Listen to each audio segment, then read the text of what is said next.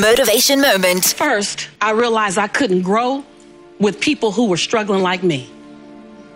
That whole I don't want to leave nobody behind. No, I don't want to stay with y'all. Right. You don't even you don't even want to be here. Like I don't want to be the queen of this block. Yeah. And I became okay with the fact that it doesn't make me any less committed to my community, committed to my culture, committed to my family. The best thing I can do for you is not stay here with you.